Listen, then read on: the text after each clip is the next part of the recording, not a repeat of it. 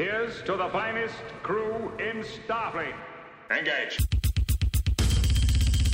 Captain Jean-Luc Picard of the USS Enterprise. Captain Jean-Luc Picard of the USS Enterprise. Welcome to The Greatest Generation, a Star Trek podcast by two guys who are a little bit embarrassed to have a Star Trek podcast.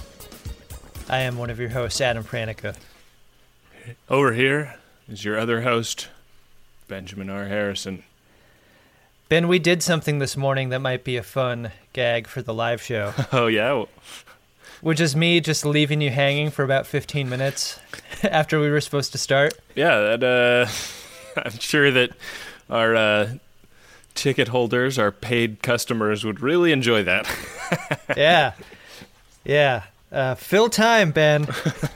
stretch, stretch.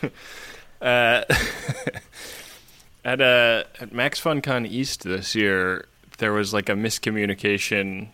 I can't even. I don't even remember which podcast it was, but like one of the hosts couldn't uh, or didn't know didn't know they were supposed to be on stage and and uh, had to be summoned from sleep to being Oh, on. boy.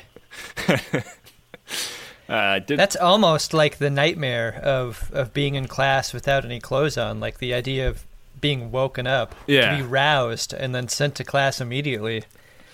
That's tough. tough tough stuff we'll, we'll be doing our best to be on and, and great you know with a And and clothed. yeah and with a you know with a full night's sleep behind us Hopefully. i'm getting excited about this i'm not i'm not uh, gonna lie i guess wait when do these episodes go out I, it's it's so hard when we record so far in the future to know like what context this will be heard in maybe uh, maybe our live show has already happened who knows This episode that we're recording right now is coming out on the first day of our tour. It'll be this episode is coming out on uh, Monday, November fourteenth. man But we shouldn't say that because these these shows are supposed to live forever. That's- these podcasts. That's true. Yeah. Forget you heard that, fair viewer. Forget it ever happened.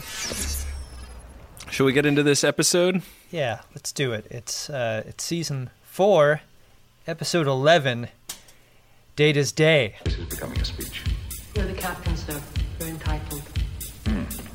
Not entitled to ramble on about something everyone knows. This episode felt like a totally different show to me. Yeah. Before we even start, like it is as if the showrunners just left the set and and someone wandered on and was and was like, it would be fun to make a Star Trek: The Next Generation show.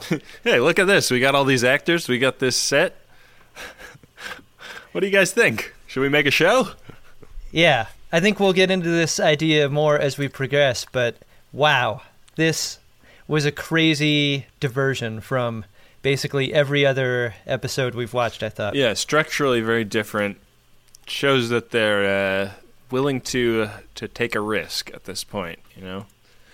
Um, so we open up and it is the evening shift or the night shift, and uh, I, I really liked this. It was like it was like nice mood lighting on the bridge. Yeah. Um, it's uh, which I, I don't- I don't know if I would want if I was working the graveyard. Like, like oh, it's it's uh not a normal time to be awake, and also the lights are super dim. Like, I guess I guess your your circadian rhythm can really be whatever you want it to be on a starship, right? When I have had the displeasure of working graveyard, uh, it's it's always been in like a retail environment, and so like the hottest possible fluorescent lights have been on Yeah. On, on me at like three in the morning, and I found that helpful. Mm-hmm. I don't know if I would be as as productive if the lights were dimmed down low. That's why you have that thick, rich head of hair, right? You've been under those glow lamps Yeah, the whole time. Uh, it's true. Yeah, I It mean- isn't an accident. So the the premise of this episode, which we get like right off the bat in a uh, second officer's log, is that Data is writing a letter about a day in the life to Commander Maddox. Um, Commander Maddox is the guy that wanted to dismantle him and f- figure out how he worked, and uh, until lawyer Picard stepped in. And It's great that they're such good friends after he tried to kill him, right? well, I, I detected a little bit of shade thrown in Data's letter. Like, I agree that your study lacks any source material, so I'm gonna do you a little solid, little buddy. Why would Data help him get source material if all Maddox is going to do with that source material is use it to take apart Data later on?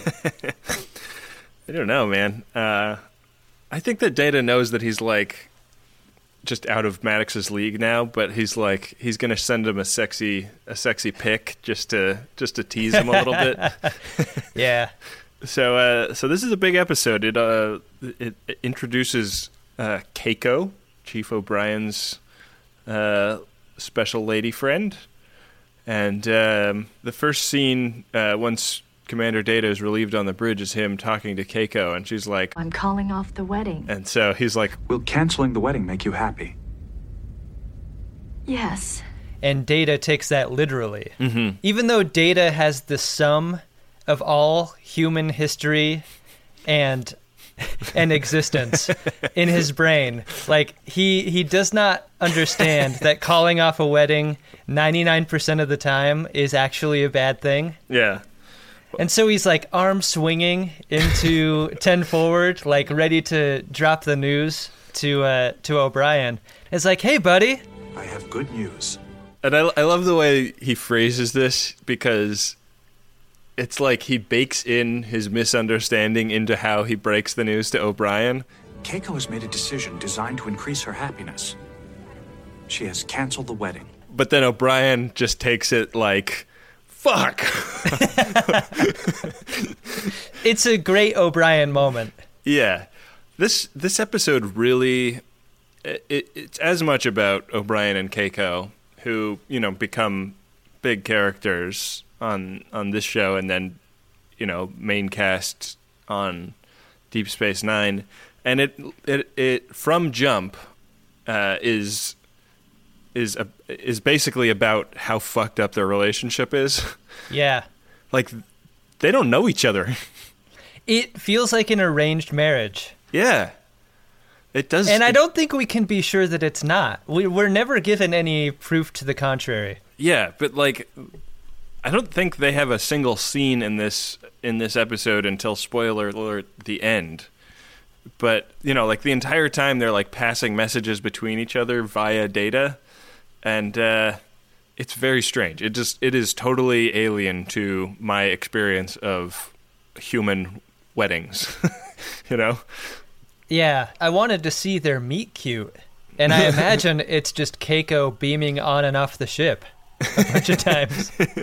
You think O'Brien is just in the transporter room and they tell him, like, beam up this civilian botanist and he swipes up, sees her, go, like, goes like, "Gah," like, rubs his eyes, swipes down, beams her back down, swipes back up and is like, hubba, hubba, hubba, hubba, swipes back down, swipes back up, auga. I think Transporter Chief might be a couple steps up from TSA agent. And as he's swiping, he's seeing everything. I've seen everything. You know, I've seen it all. Mm, yeah.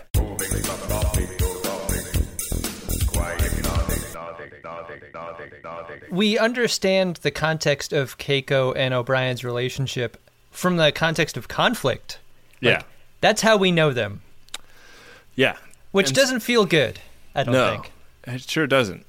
Because I want to like O'Brien. I've wanted to like O'Brien from the start. And here we are, like 10 minutes into the ep. It made me nervous for Colm Meaney because we're like in the middle of season four. He's finally getting a shot. He's getting his Yeah. battle episode. Right. And I want him to do well. And he is just getting shit on as a character. it's not looking good for Chief O'Brien. Yeah.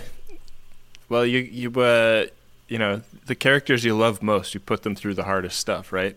Yeah, it's true. Um, so I guess the deal is Data works like an entire night shift, and then because he doesn't need to sleep, he basically kills time for the rest of the day. So like a whole bunch of his day when he's not doing mission is like is like farting around, like watching people get their hair cut, and like and like you know standing creepily in the corner while a pregnant woman gets her belly examined. Um, but uh, but his first order of business after uh, after dumping cold water on the chief's head is uh, going and receiving Ambassador T'Pel of Vulcan, who uh, beams on in full like ceremonial regalia, and uh, you know, kind of coldly says, "We're gonna go talk to your captain right now." I I don't recall, but it appears that she needs a cargo transporter to accommodate her giant hat. she has she has full pope hat. Yeah. She's got kind of like it's like uh it's like if if uh Hey T'Pel, how's the popin? it, it's like if uh, Darth Vader had a couple of pops of color in his in his robes Yeah. and then and then put on a pope hat, you know? it doesn't help that she's not nice to anyone. Yeah. I think Like- you can forgive a tall hat if under the tall hat is a nice person. Mhm. Yeah, and it's possible to be cool but nice. Like she's Right. she's cool and just and just confrontational. It is possible to be professional and nice. Also, like I think we've run into these people a bunch in our in our adventures, Ben.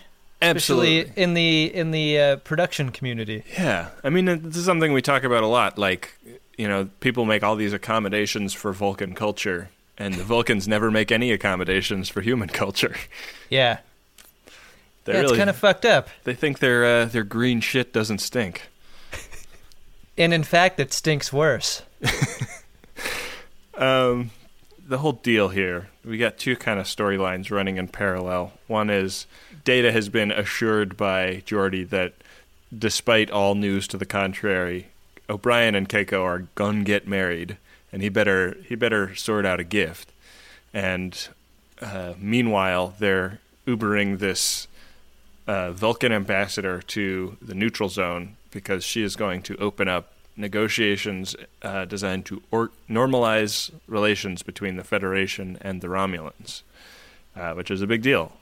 The circumstance surrounding this Uber mission for the Enterprise seems pretty questionable from the jump, right?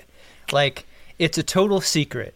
Yeah, Secret ambassador, secret run to the neutral zone, secret meet up with the Romulan ship. Like, if this was really about a coming peace, like, backing up a little bit, like, whenever there is some sort of peace negotiation, is secrecy ever a correct strategy? Like, I feel like in a conventional modern context, when we're trying to negotiate peace, the whole idea is everything on the table, above board, like out in the open. Yeah. Like this is this is good for peace. But it this sort of feels like some real back channel red phone to red phone negotiating here that seems a little uncharacteristic of what the Federation does. well, you know what they say, Adam. Only T'Pel could go to Romulus. That's what they all say. Yeah. Uh, no, I, I mean I know what you mean, and uh, from a standpoint of just canon, like inconsistent with many other episodes about the Federation trying to negotiate peace. Like they they do what you're you're saying. Like they they try to uh, they try to be you know transparent and honest about it and. T'Pel is always like kicking Data and Riker out of the ready room, or you know, she's very like uh, she's very cagey and and uh, you know clearly Captain Picard's getting big dogged a lot. Like she big dogs Data the second she beams up and is just going around bigging bigging all of the dogs she can find. And as secret as this mission appears to be, like Data has no problem spilling that to Maddox in his log. He's like, "We're transporting a a very assholey Vulcan ambassador to some sort of peace negotiations." Yeah, maybe he, you know, is gonna s- store this in drafts and then only hit send when uh, when he knows that uh, it's gonna be okay. That never comes sec- back to bite anyone. Yeah, I feel like I would trust Data with a reply all function though, right? Like he wouldn't mess that up. He would never hit the wrong button. Data messes up a lot of shit, though. Yeah, but that not that kind of shit. If Dr. Soong sent him uh, sent him a beacon message that caused him to send all of his drafts. it seems like something Dr. Soong would do, by the way. Like, that would be a huge disaster for everyone. Yeah. Can't Well, have it. Soong may or may not have bought the farm at this point. We don't even know. No. It's impossible to say. It is the guiding principle of what Starfleet is based. Have you can't find it within yourself to stand up, tell the truth? You don't deserve to wear that uniform. So yeah, so the uh, me- meanwhile, Data is trying to get ready for this wedding. Somebody like drops into conversation that he's gonna have to dance because he's playing the role of father of the bride at this wedding, which uh, I'm not clear if Keiko doesn't have parents or if just because it's on a starship she gets to kind of pick someone. There's a lot of retroactive continuity going on in this episode also like Well put. at one point O'Brien tells Data like, "Oh, like you've known Keiko much longer than I have," and he's like, "O'Brien, you were on the first episode of this show. This is the first we've seen Keiko." It wouldn't have taken much to give us just a little bit more about Keiko. Like, why aren't her parents on board? Are they estranged? Were they killed? yeah, Like everybody anything. else is an orphan. Why not her? But because Keiko's a woman, they give her the commensurate amount of backstory on the show. yeah, She's really into flowers. she's in a relationship. You know who's great at dancing? Beverly. Yeah, so yeah, this is maybe the most fun part of the episode as Data goes and asks Dr. Crusher Would you teach me to dance? And she like shoves him into her, her office and slams the door behind her. She's like, What? who told you that? He's like, oh, like I looked up your service record and it says you, you uh, won some dance awards. And so they make a, uh, a holodeck program where they do like this whole tap routine. And he's like, great, cool, this is going to be awesome for the wedding. And she's like, whoa, whoa, whoa, whoa, whoa. you don't tap dance in a wedding. And uh, my head was just filled with uh, images of, uh, of like everybody in Starfleet uniforms at a wedding tap dancing. I feel like that's the thing that you don't see on viral wedding videos is the Gregory Hines esque, fully choreographed Yeah. uh, wedding tap dance Yeah. moment. The groom, the bride, and a cast of thousands tap dancing in Yeah. sync.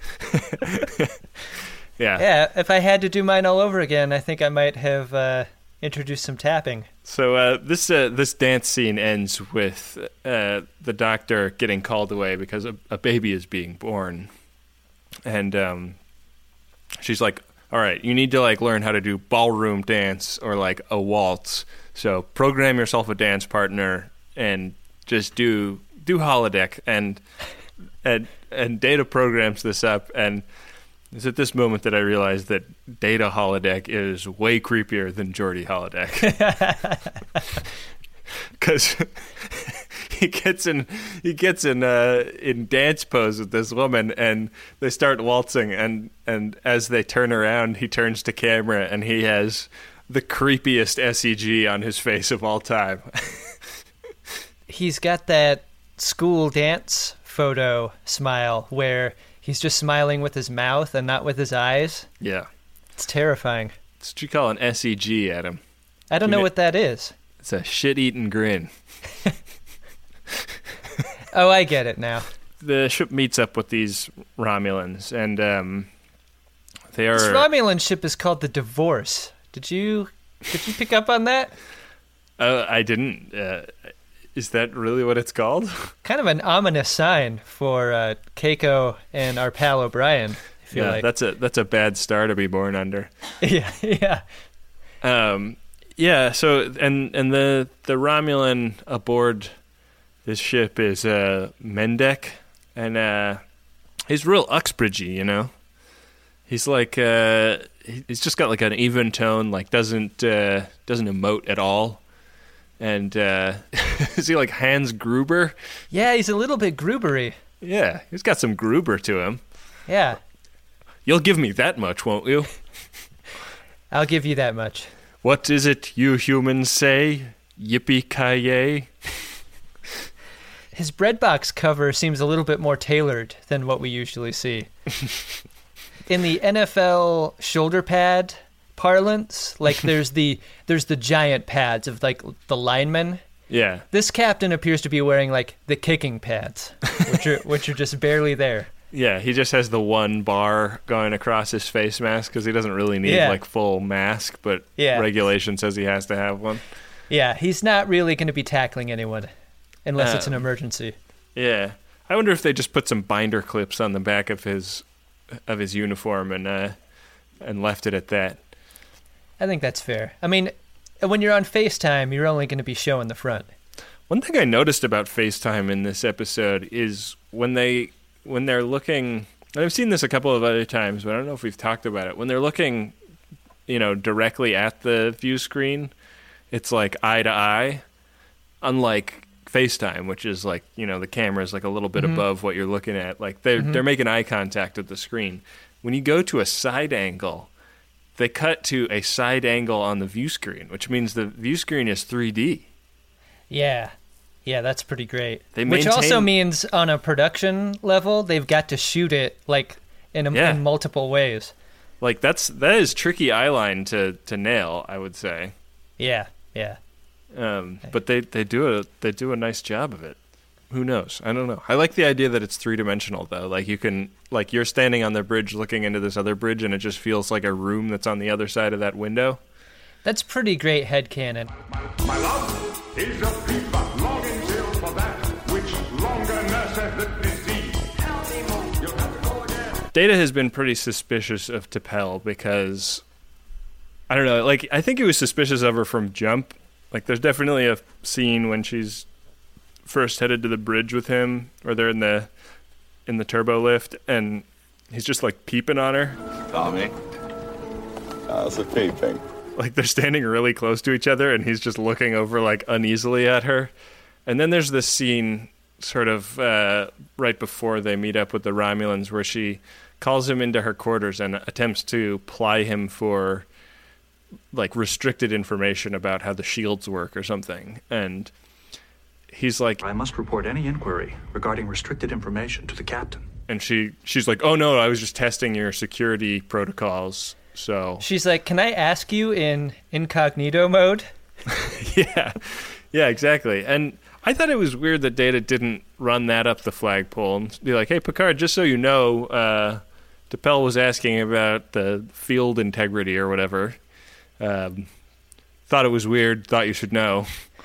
Well, Um, this is like the the contradiction of that rule that really blew me away, which is like Data says if you if you request information like that, I must by rule alert the captain and she's like okay then i retract my request and then data seems fine to be like okay then i retract the need to tell the captain like it, like it doesn't undo the ask initially and the whole reason that he should have to tell the captain is not negated by her suddenly withdrawing the question yeah, it's like in chess if you like move a piece.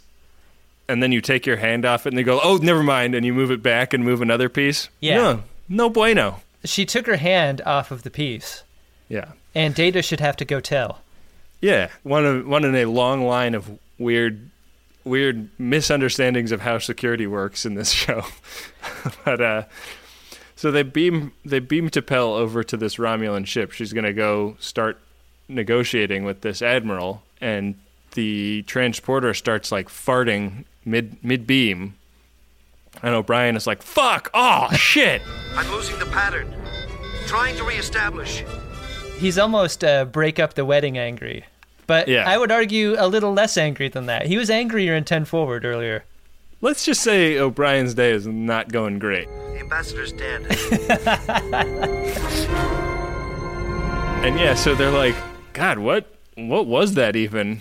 They do this entire scene off camera too. Like all you see are the reactions from Picard and Riker, right? Yeah, I guess so. And they, they they mount an investigation where Data's in charge, and it's like it's one of those great scenes where Picard is like handing out assignments, and he's like, "We're gonna get to the bottom of this." And Data's on like the overall investigation. Geordi and O'Brien are working on the transporter.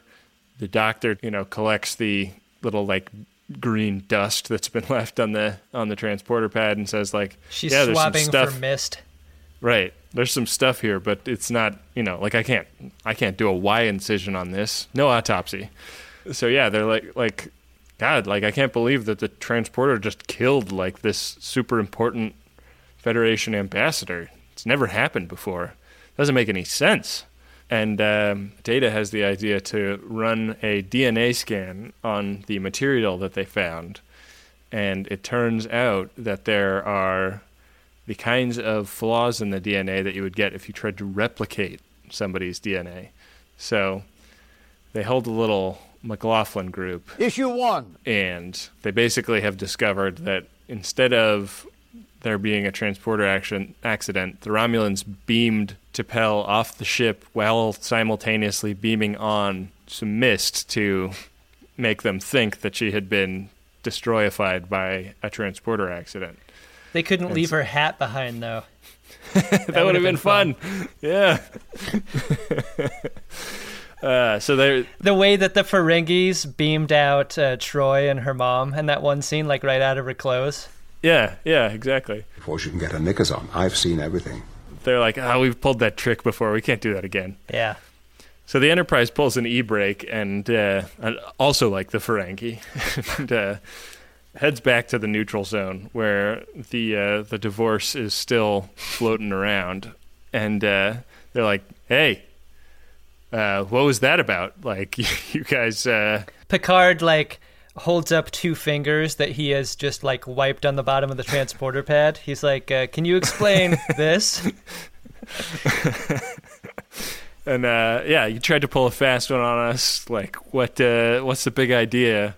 Mendak is uh, he's a very different kind of guy than uh, than your Tomalak. You know, he doesn't seem to like relish the uh, the game of deceiving the Federation. He's far more robotic than any other Romulan we've run into before. Like Yeah. with other Romulans, the things that they say are often very flat, but their delivery is menacing.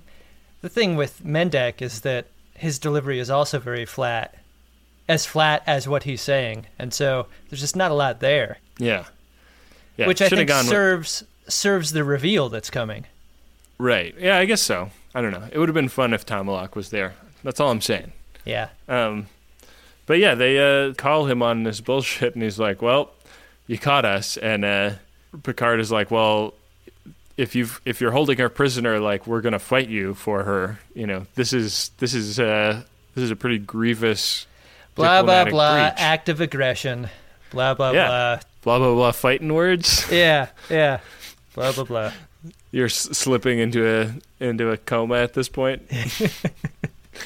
uh, and he's like, "Oh no, like she's not a prisoner. She's actually one of us." And uh, he like gestures off camera, and The she, like- entire bridge crew drops their mugs right now. yeah, yes, a lot of uh, slow motion of tea Earl Grey hot going into the into the pile of the carpet. The stains are not going to come out easy. Um, Yeah. yeah, and she does like a uh, like a little grapevine on screen, slides up next to Mendak, and uh, she's like, "Yeah, turns out I wasn't an ambassador. I was a Romulan the whole time." And they're like, "Jesus." We sure had you fooled. I, we look exactly the same. Didn't you? couldn't you tell? It really made me wonder, like, how long she'd been an ambassador. Like, had she negotiated treaties for the Federation in order to maintain this disguise? She's really terrible at keeping cover. If she was so uh, close to blowing it with Data earlier on the ship, like, I don't think she was a very great spy. If she was willing to to get caught asking a pretty benign security question to Data. Yeah. Well, and also just like, what would an ambassador know that the Federation doesn't want the Romulans to know? Yeah, it seems like if Like, you're I guess, trying to like, get what the- info, like, is that really the the place at the table you want? Yeah. Anytime they talk about uh, security shit, you got to expect that you're going to be asked to leave. Also, the the Romulans wind up having three warbirds in this. You know, like two two more of them decloak, and The Enterprise is pretty clearly out outnumbered, outgunned.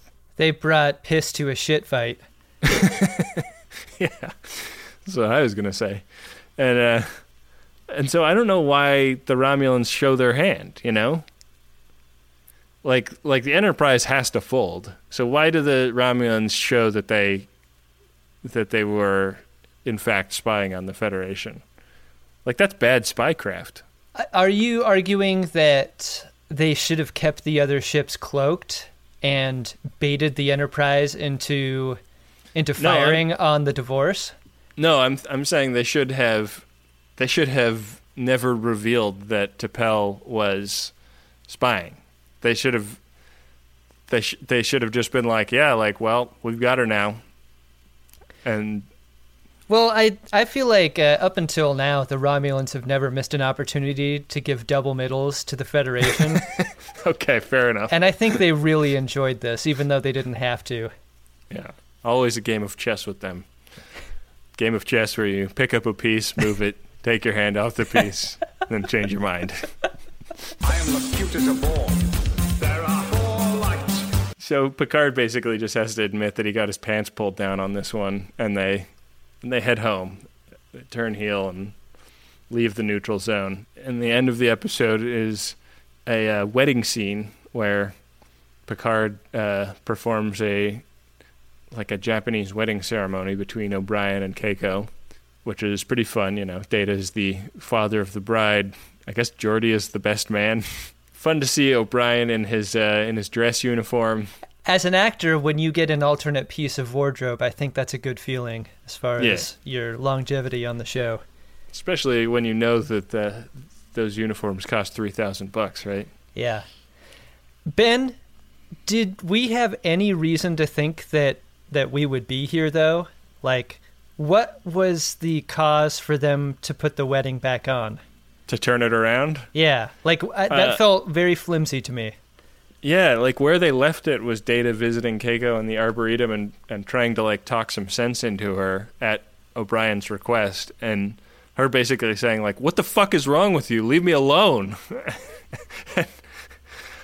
Yeah, like it. Uh, I mean, I guess maybe the idea is that since it's from Data's perspective the entire time, there's there would presumably be a lot of stuff happening that he wasn't really privy to.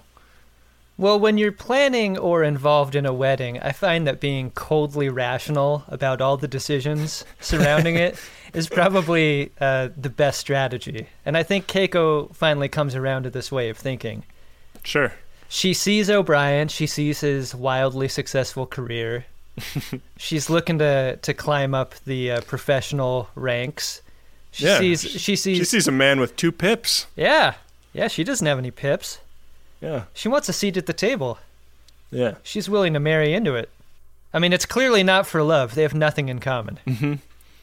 The penultimate scene is a, a quiet one with Data walking into Six Bay, and Picard is standing looking at a a newborn baby that was born while the ship was nose to nose with three Romulan warbirds, and uh, it sort of feels like Picard turning over a new leaf on his thoughts about children being on board, because he's like marveling at the fact that a baby was born while they were nearly pulverized by their enemies and you know no misgivings about that situation at all Yeah, this feels way against type because he still reads to me as a guy who would hold a baby like with arms outstretched, uh, looking for someone to hand it off to as soon as possible.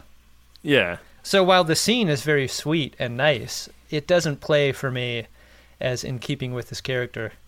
yeah And another example of how close a bunch of babies were to just getting killed. Like yeah that's- exactly That's, exactly. a subtext too. so uh last scene is data heading back to the bridge and taking over for Worf and putting putting the bridge back on nighttime mood lighting and uh the uh ship heads off into the into the night Uh, the first couple strums of Bob Seger's night moves plays them out as they as they cruise down the road. Yeah. Man, you you- you are just looking for drops that can get us sued at all times. I don't know. Would you want to work the night shift? I mean, if I'm data and I don't get tired, I feel like night shift is pretty chill, probably, right? It's cool to see the idea of night and day shift, but what I really want to see is like mid conflict. Yeah. Like they have to do a shift change in the middle. like, hold that thought, Tomalak. We got to swipe out some of our bridge crew here. Uh, I've got to sign off on their hours, yeah. and then we got to bring a new security guy in. I'm sure you understand this. This administration stuff.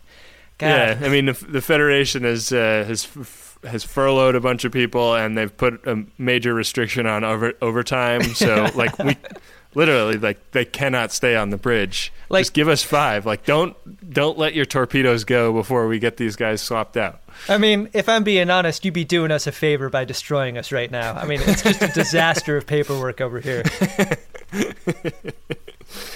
Yeah, Did, uh, did you like this episode, Ben? I did. I liked it a lot.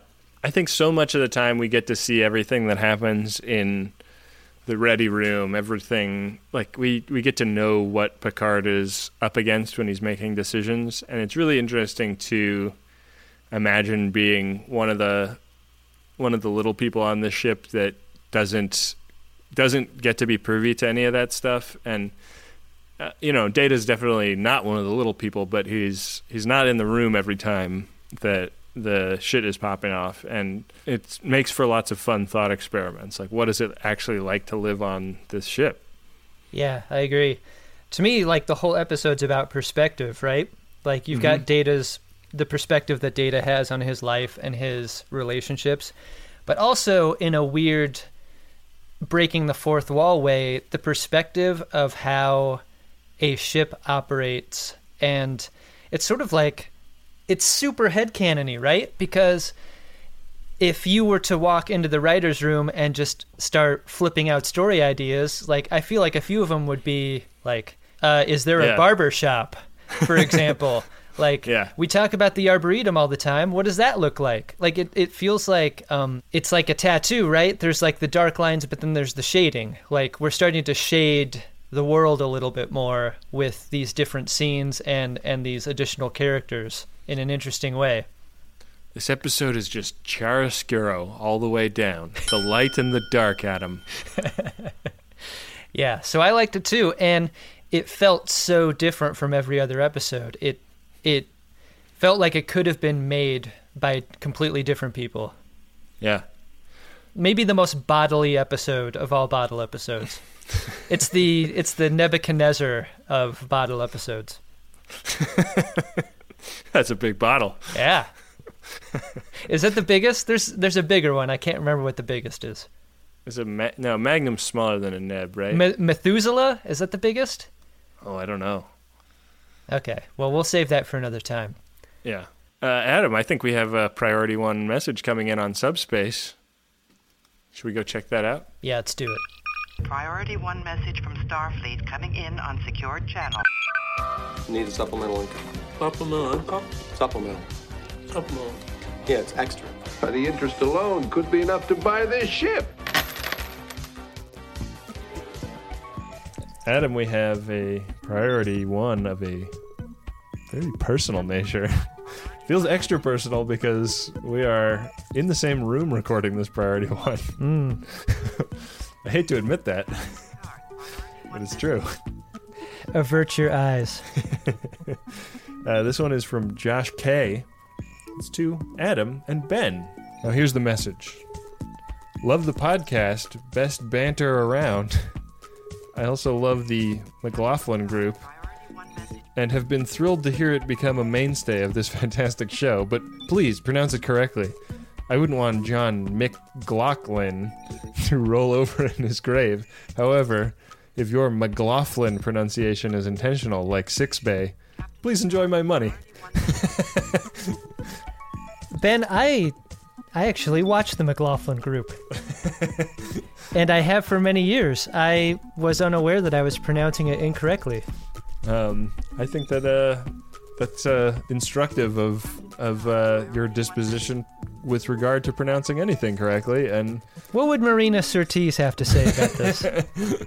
yeah, uh, that's a great question. Um, what would the Borgs do if they knew what we were doing to John McLaughlin? An accusation like this just uh, wants me want to book some time in Six Bay. yeah, I mean this is uh, this all feels like it's just been a charade from Jump. Is that all of them? These are all only ones I can think of right now. Uh, if, if you would like to waste money on a priority one message, you can go to maximumfun.org slash jumbotron. It's a hundred bucks for a personal message and 200 for a commercial message. We will gladly take your money and obstinately continue to mispronounce things. I don't see it as taking money at all. I feel like I've enrolled in a community college level linguistics class just yeah, now. Yeah. And uh, phonemes. yeah, I feel good about this. I hope. I hope Josh K does too. Thanks, Uh, Josh. Yeah, thank you, Josh. Um, and thank you for uh, being pedantic in a way that uh, helps us keep the show going. That's that's the best kind of pedantism. yeah. I really like how we do those. No one Mhm. does them better. We're we're real cards, I would say. Hey Ben, Adam, what? did you find yourself a drunk Shimoda? I did, Adam. Uh, my drunk Shimoda in this episode, and drunk Shimoda is the award we give for the character or scene or concept that uh, is having the most fun or just uh, brightening up the episode in the way that Jim Shimoda did in episode two.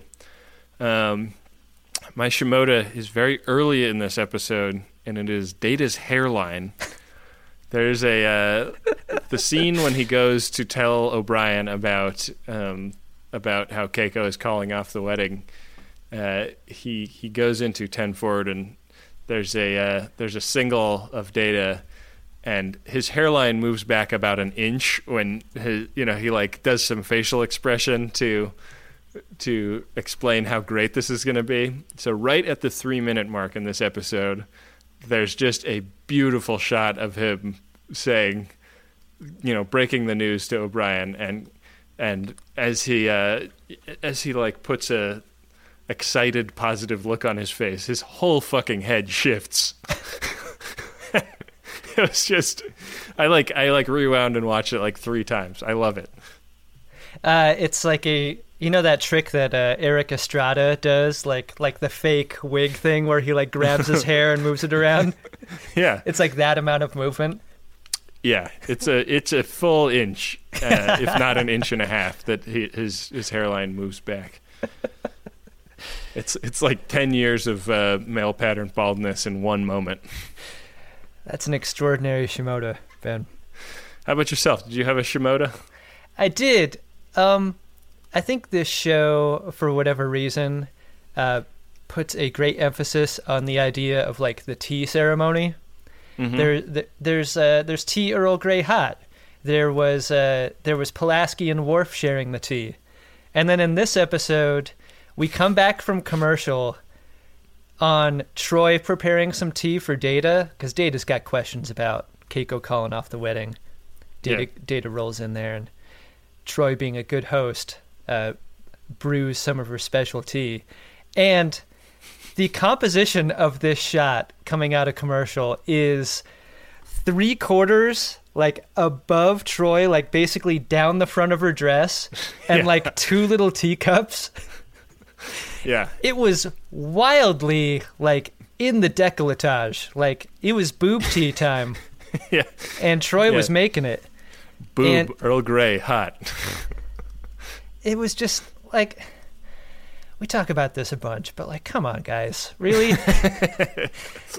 like, we're not giving the female characters any character development. We're starting shots on their boobs. Like, please try harder. so to me, uh, boob tea was my Shimoda for the episode. Damn, I think those are two really good Shimodas. Darmok, and Jalad, You might have heard us talk about Squarespace before, and you're thinking, what do I need a website for? I already have a bunch of profiles across the different social medias. But isn't it time you had a place online that wasn't owned by a social media company? How about you take control of your online identity with a website of your own? For that, there's Squarespace. With Squarespace, you can buy a URL and build a customized website with your name and not a giant social media company's name with your name attached and a bunch of numbers at the end. With Squarespace, you can have a place on the internet personalized to your aesthetic that lets you tell people about who you are instead of an algorithm. And the best part is, you don't have to be an experienced designer or a web page creator to make something great because Squarespace is always there for you with their award winning 24 x 7 customer support. Don't settle for being another company's product. Be your own product with a website that's all you with Squarespace. Go to squarespace.com for a free trial, and when you're ready to launch, use the offer code SCARVES to save 10% off your first purchase of a website or domain. That's squarespace.com. The code is SCARVES. Think it, dream it, make it with Squarespace. Boy, do I love a microdose gummy from Lumi Labs. I'm uh, I'm running low, so I'm gonna head over to microdose.com pretty soon and put in another order. Microdosing is a technique I use to steer my mentals in a preferred direction several times a week. And uh, I just love it because you can really predict what is going to happen and to what degree it is going to happen. Because these are very low dose cannabis gummies that uh, give you an entry level dose that help you feel just the right amount of good. And they've been super loyal as sponsors to Greatest Trek and Greatest Gen, so I hope you will give them a try. Get 30% off your first order plus free shipping today at microdose.com. Promo code SCARVES.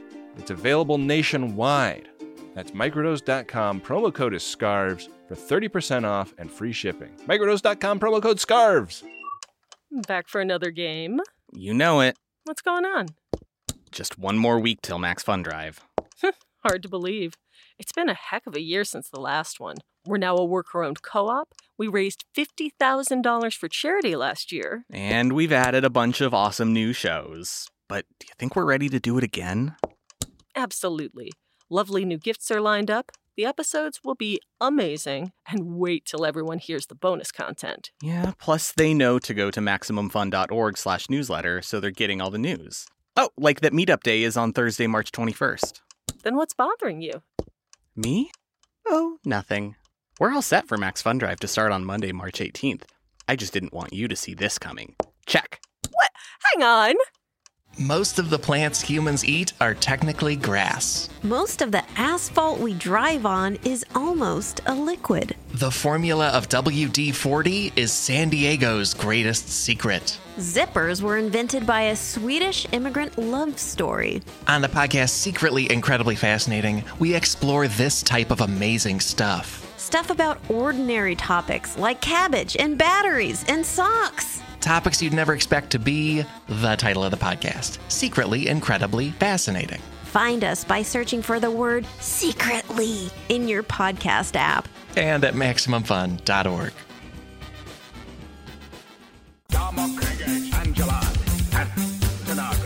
It's really strong boob tea. What do we have mm-hmm. coming up on the next episode? The next episode is season 4, episode 12 The Wounded. Picard must stop a renegade Federation starship that is making unprovoked attacks on a former enemy's ship. Ship. You remember that episode, Adam? Ship. I do remember this episode because the captain of this renegade ship is the guy from Shawshank Redemption. yeah, he's totally uh, one of those that guys. It's uh, it's canonical redemption. I love this episode. Yeah. He doesn't have the same accent, right? Yeah, I, to my knowledge, O'Brien does not do his taxes and accounting mm. either. That's not part of their relationship. Have you seen the movie The Castle? Or The Last Castle, I think it's called? I don't think so. No. It's a Robert Redford movie where he gets put in military prison and James Gandolfini is the is the warden. Ooh. It's real Shawshanky and uh, in a good way, and uh, it's it's a lot of fun. Oh man, I'm looking at the movie poster and it really makes you miss Gandolfini because Yeah. few people have a scowl like him. Yeah, it's a fun character for him because he plays this. He's like um, a very oh shit, status- Delroy Lindo's in this. I love Delroy dude. Lindo. This movie's no joke. It's also Yeah. I think it's got Mark Ruffalo maybe. Um, kind of a kind of an awesome cast, but uh, Gandolfini's playing this this uh, commander who is in charge of this prison and is like obsessed with status and uh, his military regalia and stuff, and uh, and uh, Redford comes in and he's he's like a disgraced general, so technically a higher rank than Gandolfini, but not in the context of this prison. And uh, Oh. it's all about like about like their status struggle because Redford is like a natural charismatic leader. Gandolfini course he is. l- starts you know starts losing his grip on things. You can't have that. Yeah, a lot of fun. You got to have Gandolfini's ham hands wrapped strongly around his circumstances. that's for sure. Yeah. Well, uh, we don't have any vetoes, so we can't uh, watch The Last Castle instead of Wounded. Uh, I so wouldn't we'll veto this watching that. anyway. I think this No. is one of the great episodes. Yeah, it's fun. One of the ways that uh, that our viewers let us know of our status on the network we're on is by contributing to our show's production bin. Isn't that right? Yeah. Yes. They can uh, they can go to maximumfun.org slash donate to make that passion known. You can also uh, go to maxfunstore.com and buy a shirt. Um, we're working on some new merch, which uh, I'm hoping will be in there soon. But uh, there's going to be some tour exclusive merch on our tour. Yeah, uh, according to our schedule, this episode should be coming out on the first day of our tour. I hope we see you out there. Yeah. And uh, we should thank Dark Materia and Adam Ragusea for our music. Dark Materia made our theme song, and Adam Ragusea made the Priority One music bed and the uh, Worf song that we sometimes use as well. Uh, somebody emailed us and asked how they could find the Picard song. It's real easy. You just search the Picard song, and uh, it's all over the damn internet. Yeah, let me Google that for you. I even searched in DuckDuckGo when it came up, and that search browser never works. Well, people aren't listening to the end of the show because we say it every time. Yeah. Uh, another thing Who wouldn't want to listen to this? Another thing that people uh, won't hear because they've skipped past this is email us at drunkshimoda at gmail.com. Uh, this guy also didn't use our email address. he emailed Jesse Thorn. Uh oh. Which is like, every time Jesse forwards us an email, like my heart sinks because it's usually somebody complaining. this guy was just like, How do I get that music? Like, uh, every message we get from Jesse might as well have the subject line "long sigh." Like, Yeah. Uh, thanks to Jesse and the folks at Max Fun for putting up with us. And with that, we will be back at you next week with another great episode of Star Trek The Next Generation and an episode of The Greatest Generation that's suffering from a real gnarly case of PTSD.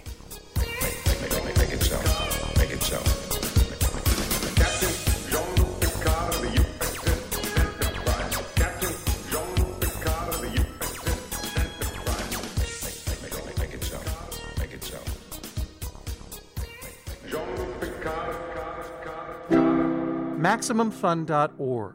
Comedy and culture. Artist owned. Listener supported.